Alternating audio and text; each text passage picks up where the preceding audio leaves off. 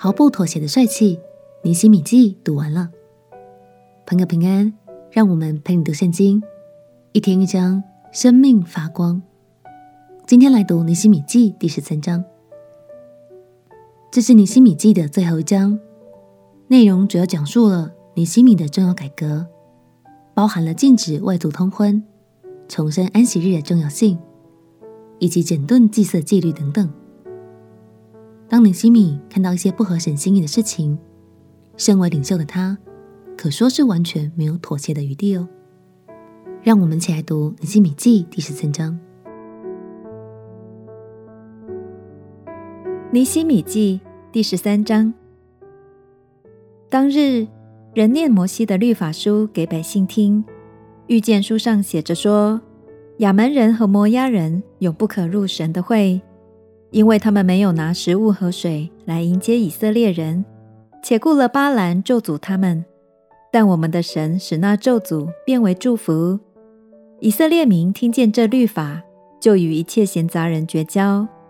先是蒙派管理我们神殿中库房的祭司以利亚时与多比亚结亲，便为他预备一间大屋子，就是从前收存素祭、乳香、器皿和照命令供给利未人。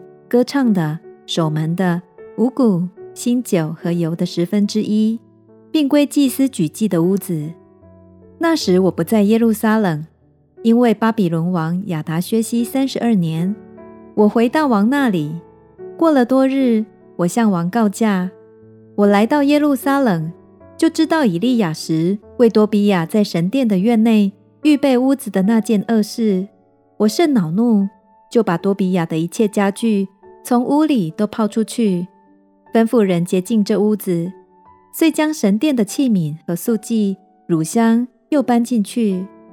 我见利未人所当得的份，无人供给他们，甚至供职的利未人与歌唱的，俱各奔回自己的田地去了。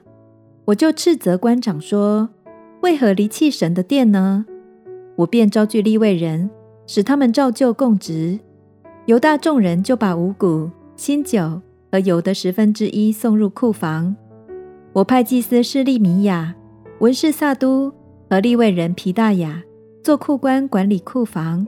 副官是哈难，哈难是撒克的儿子，撒克是马他尼的儿子。这些人都是忠信的。他们的职分是将所供给的分给他们的弟兄。我的神啊，求你因这事纪念我。不要涂抹我为神的殿与其中的礼节所行的善。那些日子，我在犹大见有人在安息日榨酒，搬运禾捆驮在驴上，又把酒、葡萄、无花果和各样的担子在安息日担入耶路撒冷。我就在他们卖食物的那日警戒他们。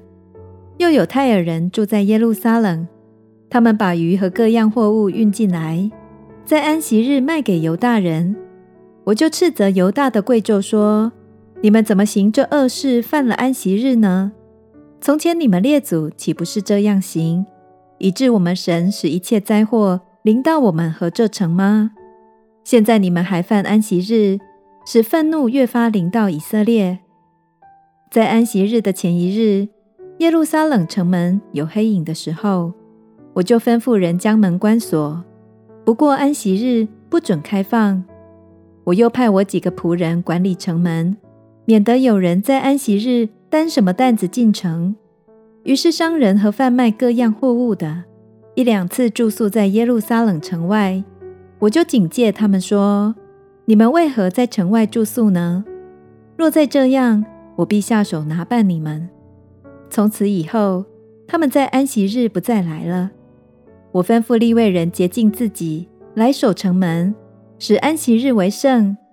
我的神啊，求你因这事纪念我，照你的大慈爱怜恤我。那些日子，我也见犹大人娶了雅实图、亚门、摩押的女子为妻。他们的儿女说话，一半是雅实图的话，不会说犹大的话，所说的是照着各族的方言。我就斥责他们，咒诅他们。打了他们几个人，拔下他们的头发，叫他们指着神起誓，必不将自己的女儿嫁给外邦人的儿子，也不为自己和儿子娶他们的女儿。我又说，以色列王所罗门不是在这样的事上犯罪吗？在多国中，并没有一王像他，且蒙他神所爱，神立他做以色列全国的王。